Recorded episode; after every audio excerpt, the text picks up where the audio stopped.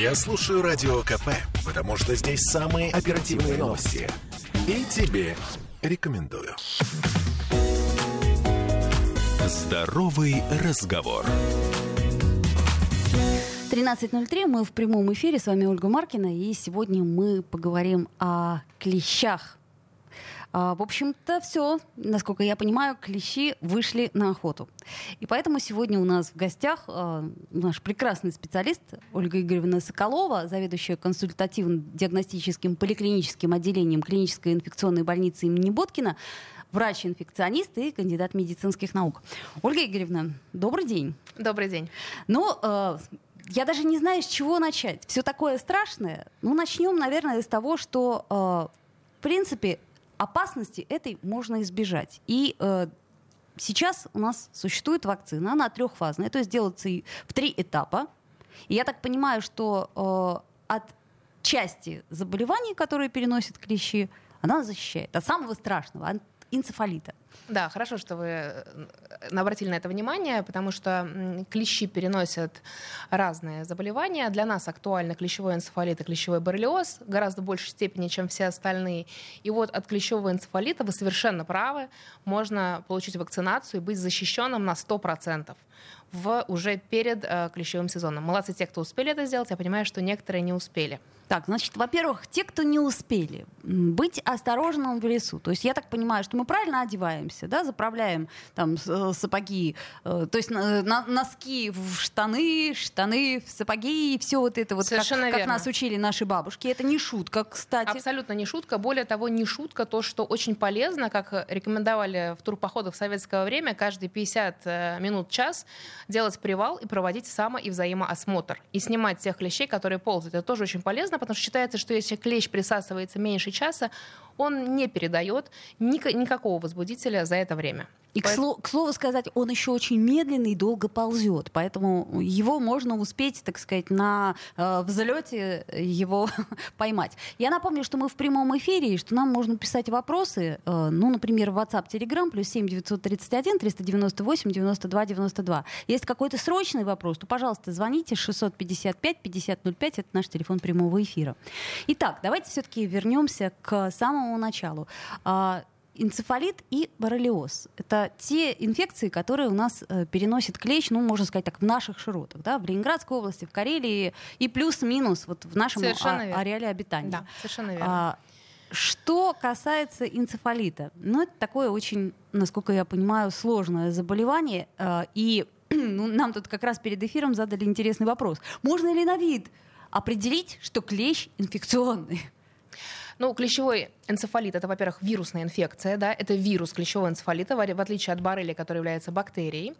Потом из-за этого будут определенные особенности, я думаю, что мы еще поговорим об этом. Так вот, клещевой энцефалит — это вирусное заболевание. Большинство людей переносит его в легкой форме, лихорадочной, и тут же надо сказать, что вы абсолютно не обязательно, если даже клещ ваш инфицирован вирусом, вы заболеете. Да? Можно понимать, что риски не 100%, но тем не менее можно заболеть, заразиться. И большая часть людей заболеет лихорадочной формой. То есть это будет лихорадка, ОРВИ, и больше ничего не будет. Какой инкубационный период? То есть если вы все-таки увидели на себе клеща, если вы его отвезли, мы об этом поподробнее поговорим еще, то и вам отзвонились, что клещ инфицирован, то в течение какого времени нам, так сказать, соблюдать осторожность? Для всех клещевых инфекций надо запомнить для себя месяц. Там есть некоторые особенности. В целом, в течение месяца надо быть внимательным к себе, смотреть за местом укуса и контролировать температуру тела, не повышается ли, потому что это первые признаки заболевания. Появление вокруг укуса каких-то изменений и повышение температуры тела.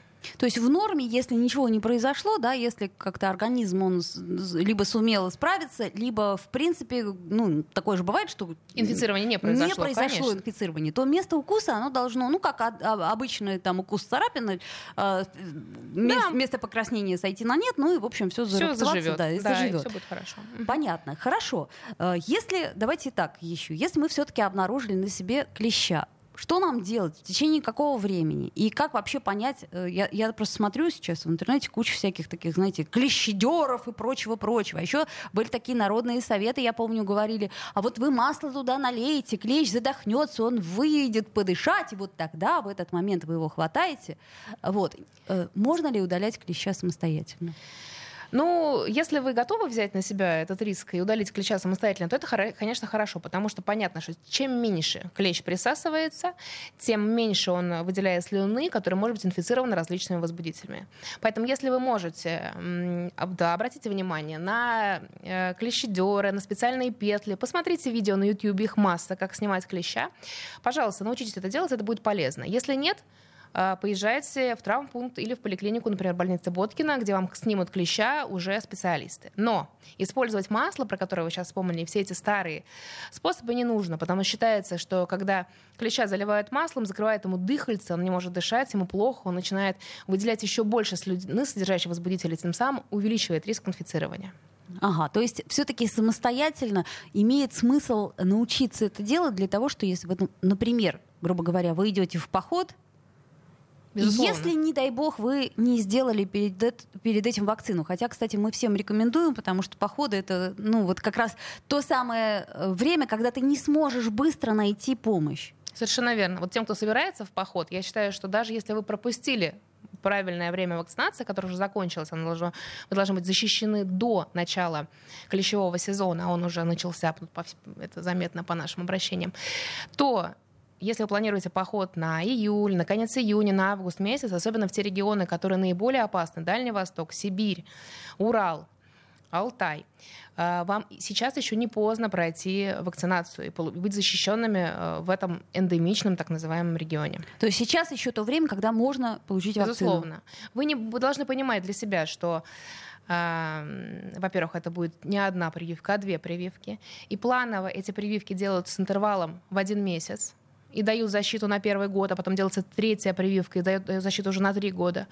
В случае сейчас используется экстренная схема вакцинации, когда у нас разница между прививками становится 2 недели. Соответственно, через 2 недели после 2-й прививки вы уже будете защищены. То есть, в принципе, за месяц до планированного посещения каких-то опасных регионов вы можете начать вакцинацию. В течение этого месяца вы не будете защищены, поэтому мест, где вы можете быть укушены клещом, лучше избегать. Но кроме того, что просто вы не защищены в этом период, никаких дополнительных рисков нет. Слушайте, для меня сейчас прям какое-то новое пространство открыли. Я первый раз слышу, что эта прививка, она, оказывается, защищает не на год, а больше даже. Да, больше. Значит, после первых 2, да, вообще схема состоит из 3 прививок.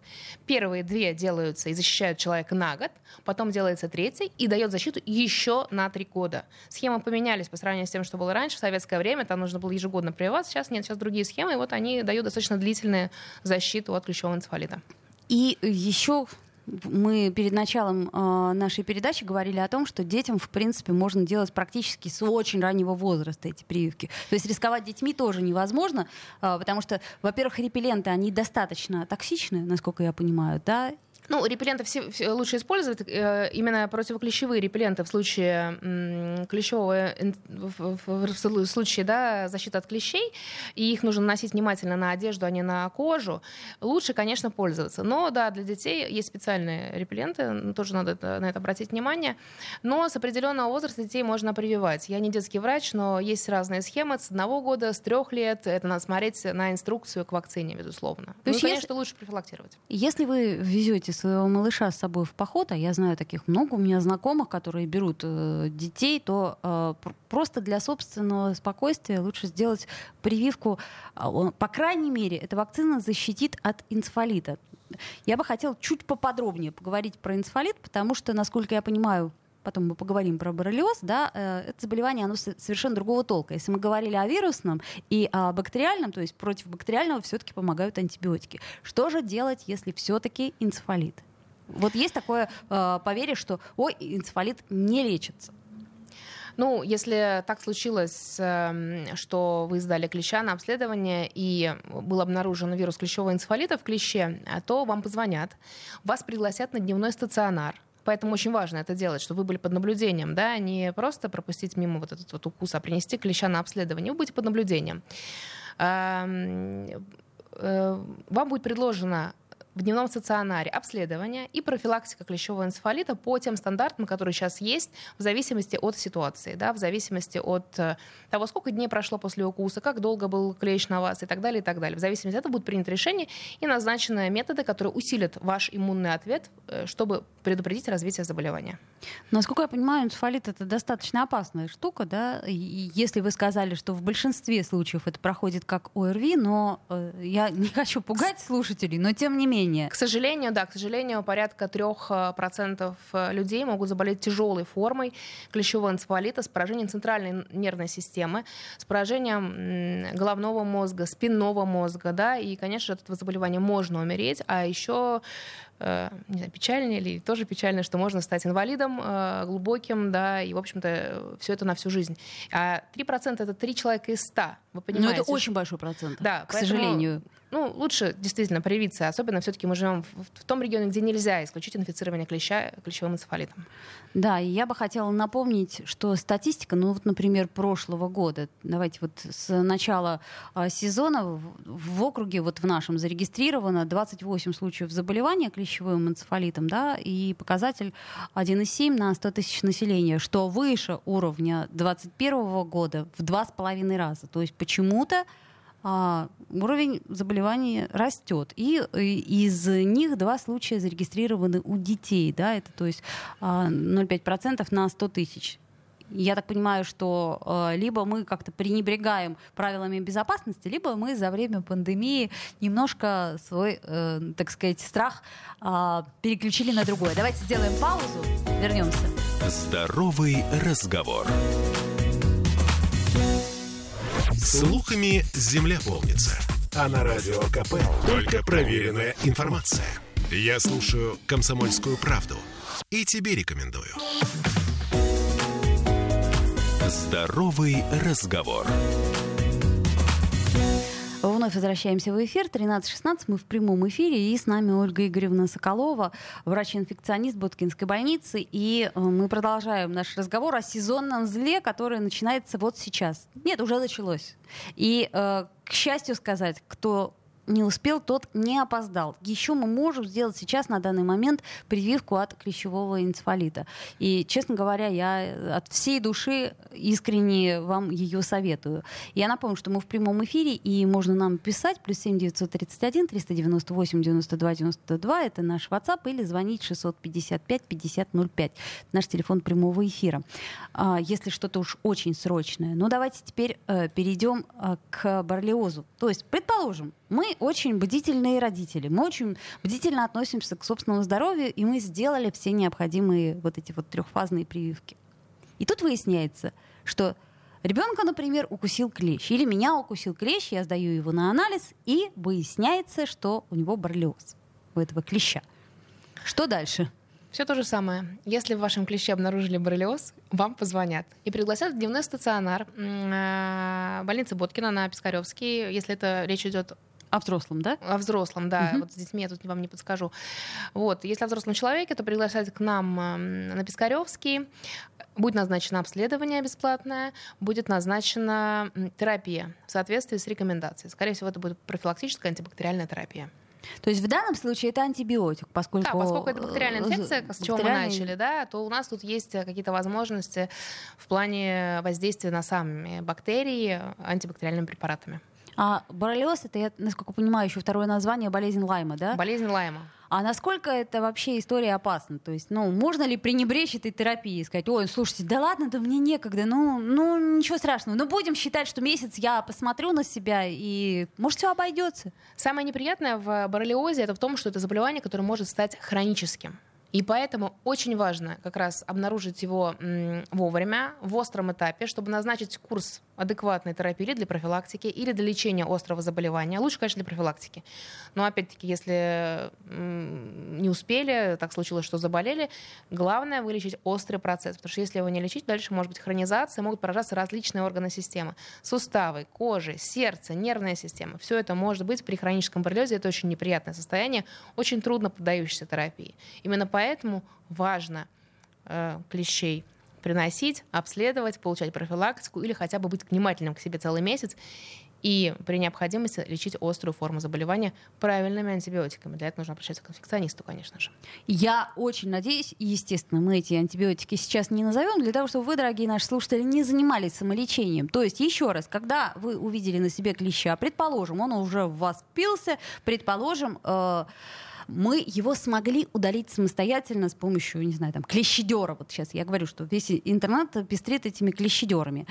Что мы делаем дальше с этим клещом? Мы его сажаем в баночку или куда? Что? Да, мы его сажаем в баночку, хорошо бы плотно закрывалась, чтобы она оттуда не уползла. Например, как из спичечного коробка он может уползти. А, то есть спичечный коробок — это не место для клеща. Ну, или он должен быть мертвым, тогда вы должны убедиться, что он не ползает у вас, потому что он может выползти.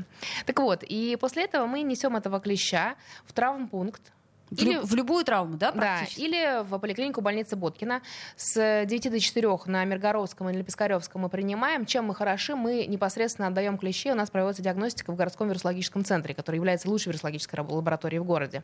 Ну и если вы не успеваете к 4, вы можете также обратиться в наш приемный покой на Миргородской. И тоже мы, вся больница наша работает с этим вирусологическим центром. Некоторые травмпункты тоже работают с ними в качестве лабораторной диагностики. Я тут могу как раз поручиться за коллег, они прекрасно выполняют лабораторные анализы. Вот. Но другие травмпункты заключаются с другими организациями. Ну, то есть я так понимаю, что в данном случае у нас нет необходимости обращаться куда-то к частной медицине, если в сезон абсолютно вы открыты и, как сказать... Абсолютно. В любое время можно обратиться, принести своего клеща, вас послушают, все внимательно расскажут, поговорят, клеща пообследуют. И если будет необходимость, если будут какие-то положительные, да, если чем-то инфицирован, вас вызовут и все вам объяснять. Поэтому, на мой взгляд, это самый удобный и простой вариант именно идти вот этим общим путем. Угу. Бесплатно, естественно. И тем не менее, давайте еще раз ответим на этот вопрос. Можно ли достанного нами клеща, извлеченного, определить на вид, насколько он заразен? Вот есть такие мнения. Я думаю, специалисты по клещам, возможно, могли бы нам сказать, тот ли это вид клеща, который вызывает, который переносит возбудители. Потому что не все клещи переносят, эксодовые клещи в первую очередь. Они маленькие, есть другие клещи, которые не переносят. Но даже среди эксодовых клещей отличить, что кто-то из них инфицирован, а кто-то нет, конечно, внешне невозможно. А было бы здорово, да? А интересно, когда-нибудь у нас появится такое тестирование, знаете, как на коронавирус уже, или там, я не помню. Экспресс-тест. Экспресс-тест, да. Суешь туда своего клеща, и тебе тадам, боррелиоз, или тадам, чистый клещ. Возможно, пока такого нет. То есть, видимо, не настолько все-таки массовая проблема, или нормально совершенно справляется сейчас медицина. ПЦР-диагностика, потому что используется для диагностики, ее не так легко поместить на лакмусовую бумажку, как используется для других тестов. Там антигенная диагностика, а немножко другие основы. Сейчас пока этого нет. Понятно. Ну и потом еще какую часть клеща, непонятно, как его разрезать и прочее. Что касается статистики, вот насколько я понимаю, у вас уже есть сейчас статистика на этот год, на 23-й, хотя всего лишь 24 апреля. Ну, это пока что не статистика, это пока что то количество людей, которые к нам обратились. И мы знаем, что с момента начала подъема заболеваемости к нам через нашу больницу, поликлинику и приемный покой прошли 52 человека. Всего в вирусологическую лабораторию было прислано 168 клещей, из которых, внимание, 47 были боррелиозными с наличием боррелий.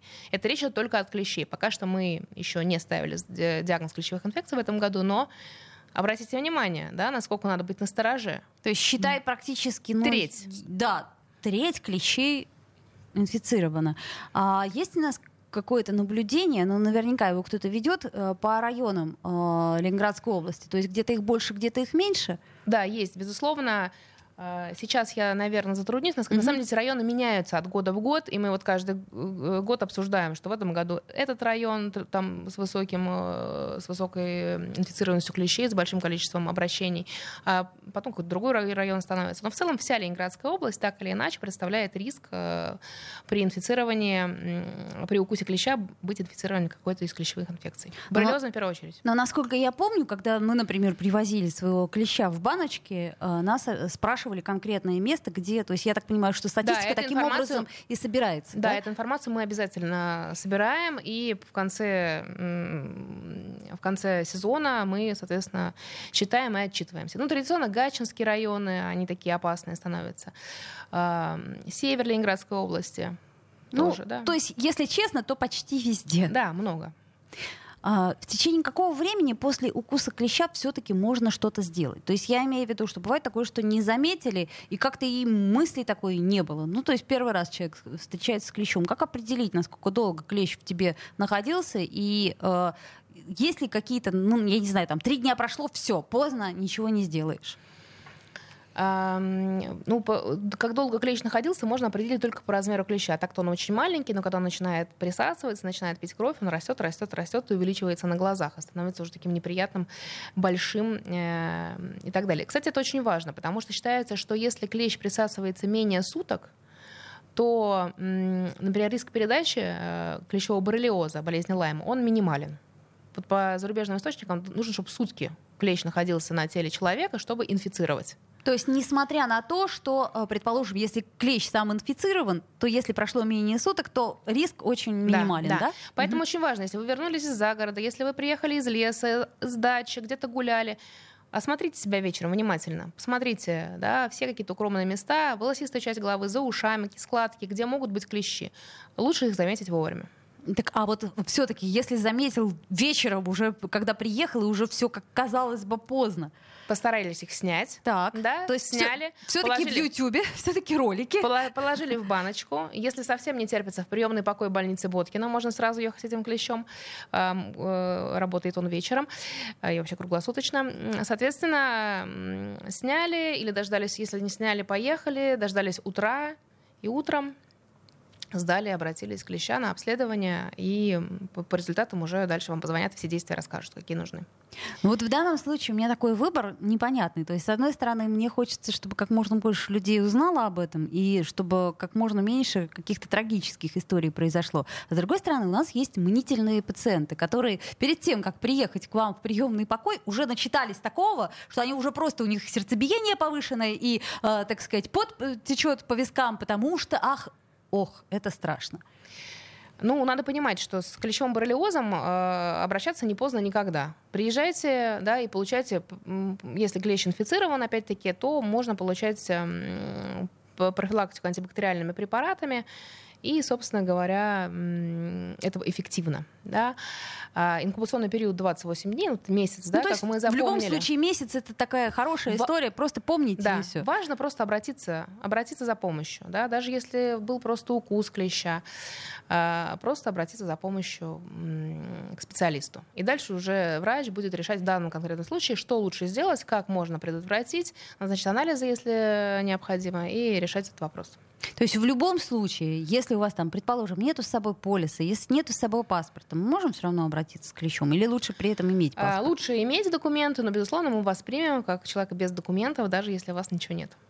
Я напомню нашим дорогим слушателям, что все-таки сейчас, да и не только сейчас, а с собой необходимо иметь некий, так сказать, набор документов, который поможет вам в любой ситуации обратиться экстренно к врачу. Конечно, вас не выкинут из приемного покоя, но будет легче и статистику, и все вести врачам. Давайте сделаем паузу небольшую. Напомню, что Соколова Ольга Игоревна у нас в гостях, врач-инфекционист. Вернемся буквально через несколько минут. Здоровый разговор. Я слушаю Радио КП, потому что здесь самая проверенная и оперативная информация. И тебе рекомендую. Здоровый разговор. 13:33. Продолжаем мы наш разговор с Ольгой Игоревной Соколовой, врачом-инфекционистом, о том, как опасны клещи и о том вообще, как с ними бороться. То есть мы уже сказали вам, что вакцина — это хороший способ защиты. Ольга Игоревна, а все-таки 100% защита или как от любого заболевания? То есть ты можешь переболеть, но в меньшей, так сказать, форме интенсивности? 100% защита от тяжелых форм клещевого энцефалита. Поэтому, а их мы, собственно говоря, и боимся. Поэтому делать надо обязательно. То есть, может быть, какое-то легкое повышение температуры, какое-то недомогание, но точно нас обойдет тяжелая форма. Да? Наша иммунная система будет готова к этому вирусу. У нас будут антитела, и даже если вирус попадет в кровь после первичной репликации, он будет полностью связан, и тяжелых форм уже не разовьется. Ну, поэтому всем прививка. Это точно, да. А боррелиоз, я так понимаю, что просто важно вовремя обратиться, и тогда мы каких-то осложнений не избежим. То есть мы можем как не заболеть. Я так понимаю, что есть терапия профилактическая, да, и точно так же потом, если, не дай бог, заболеешь, то уже дальше идет лечебная какая-то безусловно, терапия. Да. Это разные сроки, разные препараты могут использоваться в зависимости, опять-таки, от форм, как вы заболеваете, от вариантов течения. Да, после осмотра врача, после, там, если госпитализация, не дай бог, потребуется, то да, будет проведена схема терапии. Да, они разные. Я бы еще хотела некоторые мифы о клещах развеять. Значит, смотрите, мы почему-то всегда думали, что клещи могут спрыгнуть на жертву с дерева. То есть ты идешь, а он на тебя прыгает. Насколько я понимаю, это не соответствует действительности. Нет, да, клещи не пикируют с высоких деревьев на проходящих под ними теплокровных. Им так неудобно, потому что да, они сидят на кустах, на высокой траве, и у них действительно есть тепловые датчики, которые позволяют им определить, что кто-то теплокровный к ним приближается. На самом деле же они кусают не только людей, всех животных, даже и маленьких, и больших, и птиц. Соответственно, когда человек приближается, или животное, клещ готов отпустить травинку, на которой сидит, готовится. И если особенно стряхивать с куста или с травинки на себя клеща, он сразу моментально опустит и стряхнется и будет садиться на одежду, шкуру, кожу, там, зависит от того, чего нападет, и будет искать дальше укромное местечко, где бы ему присосаться и, соответственно, попить крови. Им нужно это для размножения исключительно, поэтому, конечно, это для них тоже стратегия выживания. То есть получается, что у нас клещевой сезон, он именно сейчас, когда происходит размножение, или дальше он тоже идет? Я вот к чему говорю. Когда наибольшая опасность? Совершенно верно. Конечно же, у нас в нашем регионе сейчас самый пик, да, потому что наибольшая активность клещей соответствует их размножению, и как раз это первое потепление. То есть это апрель, да? Май, июнь, правильно я понимаю? Это первое потепление, это конец апреля, начало мая. Сейчас самое большое количество, самое обратившихся с укусом клещей, самая высокая активность клещей. Дальше активность немножечко спадет. Но в теплые годы есть второй подъем активности клещей. И он происходит в конце августа, в начале сентября. Тут тоже надо быть предельно внимательным. У них, если теплое лето, они могут размножаться дважды. И, соответственно, они опять активизируются. И у нас это тоже заметно, потому что количество обращений в это время возрастает. Так, понятно. И, как вы сказали про теплокровных. То есть животные наши, домашние, тоже могут пострадать. А вот теперь вопрос. А животным же не сделаешь вакцину? Да, безусловно. Но у животных разработаны ошейники. Вообще специфические методы защиты, не только ошейники. Ошейники, капли, таблетки. И всем владельцам животных, собак, кошек я, конечно же, рекомендую очень воспользоваться, потому что вот уж животные точно не могут никак обойти там эти травинки, кусты. И пожаловаться, к слову сказать, они тоже не могут. Мама, меня укусил клещ, да? Да. И у меня собака, я, конечно, в клещевой сезон, если вовремя не провести профилактику, снимаю больше 10 клещей за раз. Поэтому, в общем, конечно же, это проблема. Поэтому уже сейчас точно абсолютно пора на всех животных. Можно было делать раньше, надевать ошейники и проводить профилактику, та, которая вам больше нравится для вашего животного. А, к слову сказать, животные болеют боррелиозом и энцефалитом? Для животных более опасны другие инфекции. Это анаплазмоз, ерлихиоз, возможно. Я тут не специалист, но, конечно, безусловно, какие-то определенные риски и определенная напряженность иммунной системы против вот этих выделителей, которые могут проникать, она существует. Для животных это не очень полезно, поэтому, конечно, должна быть профилактика. То есть это не просто укус, да, укус какого-то насекомого, а это еще и может быть опасно. Тоже возможность передачи заболевания, да, в случае животного тоже. Хорошо, понятно. Ну что ж, тогда животных мы тоже обязательно обрабатываем. Ну и тем более, что животное может стать переносчиком. Да? Если, например, я имею в виду переносчиком клеща. Если клещ успел уцепиться за шерсть, а потом животное прыгнет к тебе на диван, да, на дачу, это, кстати, очень частая история. Очень правильно подметили. Это очень важно, да, что да, на животные, на шерсти приносят клещей, и они потом сползают, и благополучно перебираются на хозяев, на детей и вообще на всех окружающих. И кусают уже не тогда, когда вы ходили в лесу, а уже там даже через несколько дней бывает после посещения леса, пока они там ползают, находят вас и тоже могут укусить. Поэтому, да, безусловно, это правильно абсолютно. То есть, как минимум, поэтому нужно обрабатывать животное, не говоря уж о том, что это ваш домашний любимец, и вы за него отвечаете. Еще интересный момент. Клещи не различают цветов.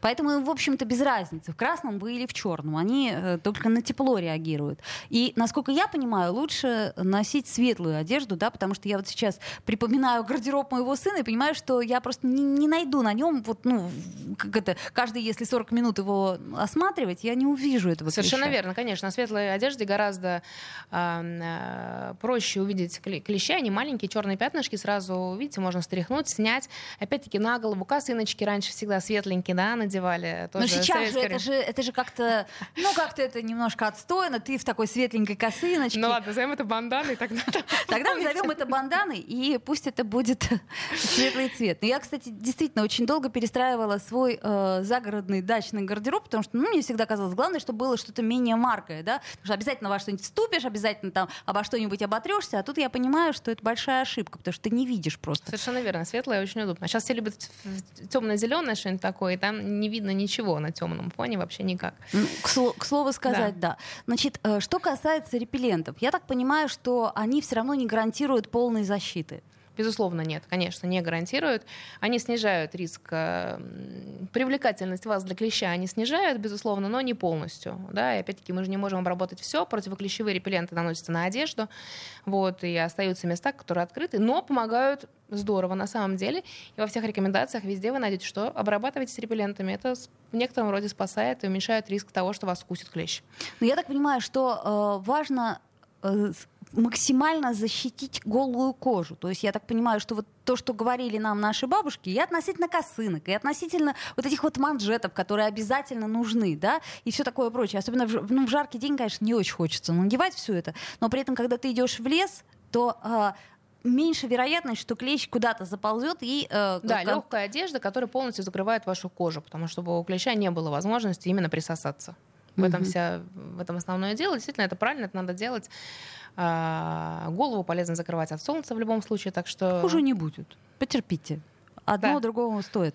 Мы, пока у нас была пауза, и вы, дорогие слушатели, рекламу, значит, поглощали, мы тут про молоко заговорили. И неожиданно вдруг выяснили, что не только сам клещ, но еще и какие-то продукты, которые могут быть получены от нездорового животного, они тоже могут быть опасны. Но давайте на всякий случай это проговорим тоже. Да, совершенно верно. Помимо того, что эти клещевые инфекции не являются трансмиссивными, то есть переносятся клещами, их также можно получить с продуктами питания. В данном случае это молоко, не прошедшее достаточную тепловую обработку, то есть не кипяченое. И в первую очередь, конечно, риск связан с козьим молоком. Козье молоко, козы, да, как вы сами знаете, они любят вокруг по дорожкам ходить, трава, кусты, они стряхивают на себя, они чаще... инфицируются клещевым энцефалитом. Коровы, которые все-таки на пастбище, где-то на лугу в меньшей степени, но тоже риск определенный есть. Поэтому нужно быть очень аккуратно, если вы пьете сырое молоко. В общем, надо понимать, что есть риск инфицирования клещевыми инфекциями. Ну, к слову сказать, все вот это вот очень сильно природное, там, свежие яйца, домашнее теплое парное молоко. К этому надо быть очень аккуратным, особенно сейчас, в 21 веке, уж ничего не мешает нам взять и прокипятить молоко, если тем более мы собираемся его давать своему ребенку. Ну, оно не такое вкусное. Я понимаю. Ну, вот надо, как это сказать, как обычно у нас на чаше весов вкус и риск. И то же самое погулять без головного убора по лесу, это, конечно, прекрасно. У тебя развиваются волосы, кожа дышит, все это замечательно, но потом... Ну, в особенности, когда ты один раз хотя бы сталкиваешься с клещом, у тебя уже сразу, как сказать, романтика вся эта пропадает. Ну да, но тут надо понимать, опять-таки, что клещевой энцефалит — это в первую очередь то, что действительно мы можем приобрести элементарным путем, а тут у нас есть профилактика в виде вакцинации. Поэтому, если вы вакцинированы, вы можете тут тоже немножечко расслабиться в плане сырого молока. И в плане сырого молока, ну и в плане более легкой прогулки по лесу. Потому что, как мы уже говорили, боррелиоз — эта штука все-таки быстрее купируется, поскольку это бактерия, я так понимаю. Если вовремя обнаружить, поэтому надо вовремя обращаться. У нас буквально минута остается. Скажите, пожалуйста, а существует ли какая-нибудь профилактика? Ну, я имею в виду, там, не знаю, здоровый образ жизни, там, может быть, не есть сырых помидоров на ночь или еще что-нибудь. Нет, мы на самом деле проговорили все вещи, да, и общую профилактику, которая связана... Я имею в виду профилактику до, чтобы вот, например, организм был настолько здоров, что ты никогда в жизни ни от какого клеща не заболеешь ничем. Это, безусловно, имеет значение, но пока что каких-то исследований, которые прямо скажут, что вот этот человек настолько здоров, что ни при каких условиях, значит, вирус клещевого энцефалита с его макрофагами не попадет в центральную нервную систему, такого пока что нет. Безусловно, хронические сопутствующие заболевания, да, облегчают. Но, опять-таки, сказать, что что-то такое здоровый образ жизни — это прекрасно, это, конечно, хорошо, но в данном случае это не поможет нам избежать. Не панацея. Хорошо. Еще раз напоминаю, друзья мои, что статистика так себе. То есть уже 168 человек принесли клещей, из них 47, это я говорю про этот год, 47 оказались заражены боррелиозом. Спасибо огромное нашему сегодняшнему специалисту Ольга Игоревна Соколова, врач-инфекционист, заведующая консультативным диагностическим отделением клинической больницы Боткина. Здоровый разговор. Спасибо большое. Всего доброго.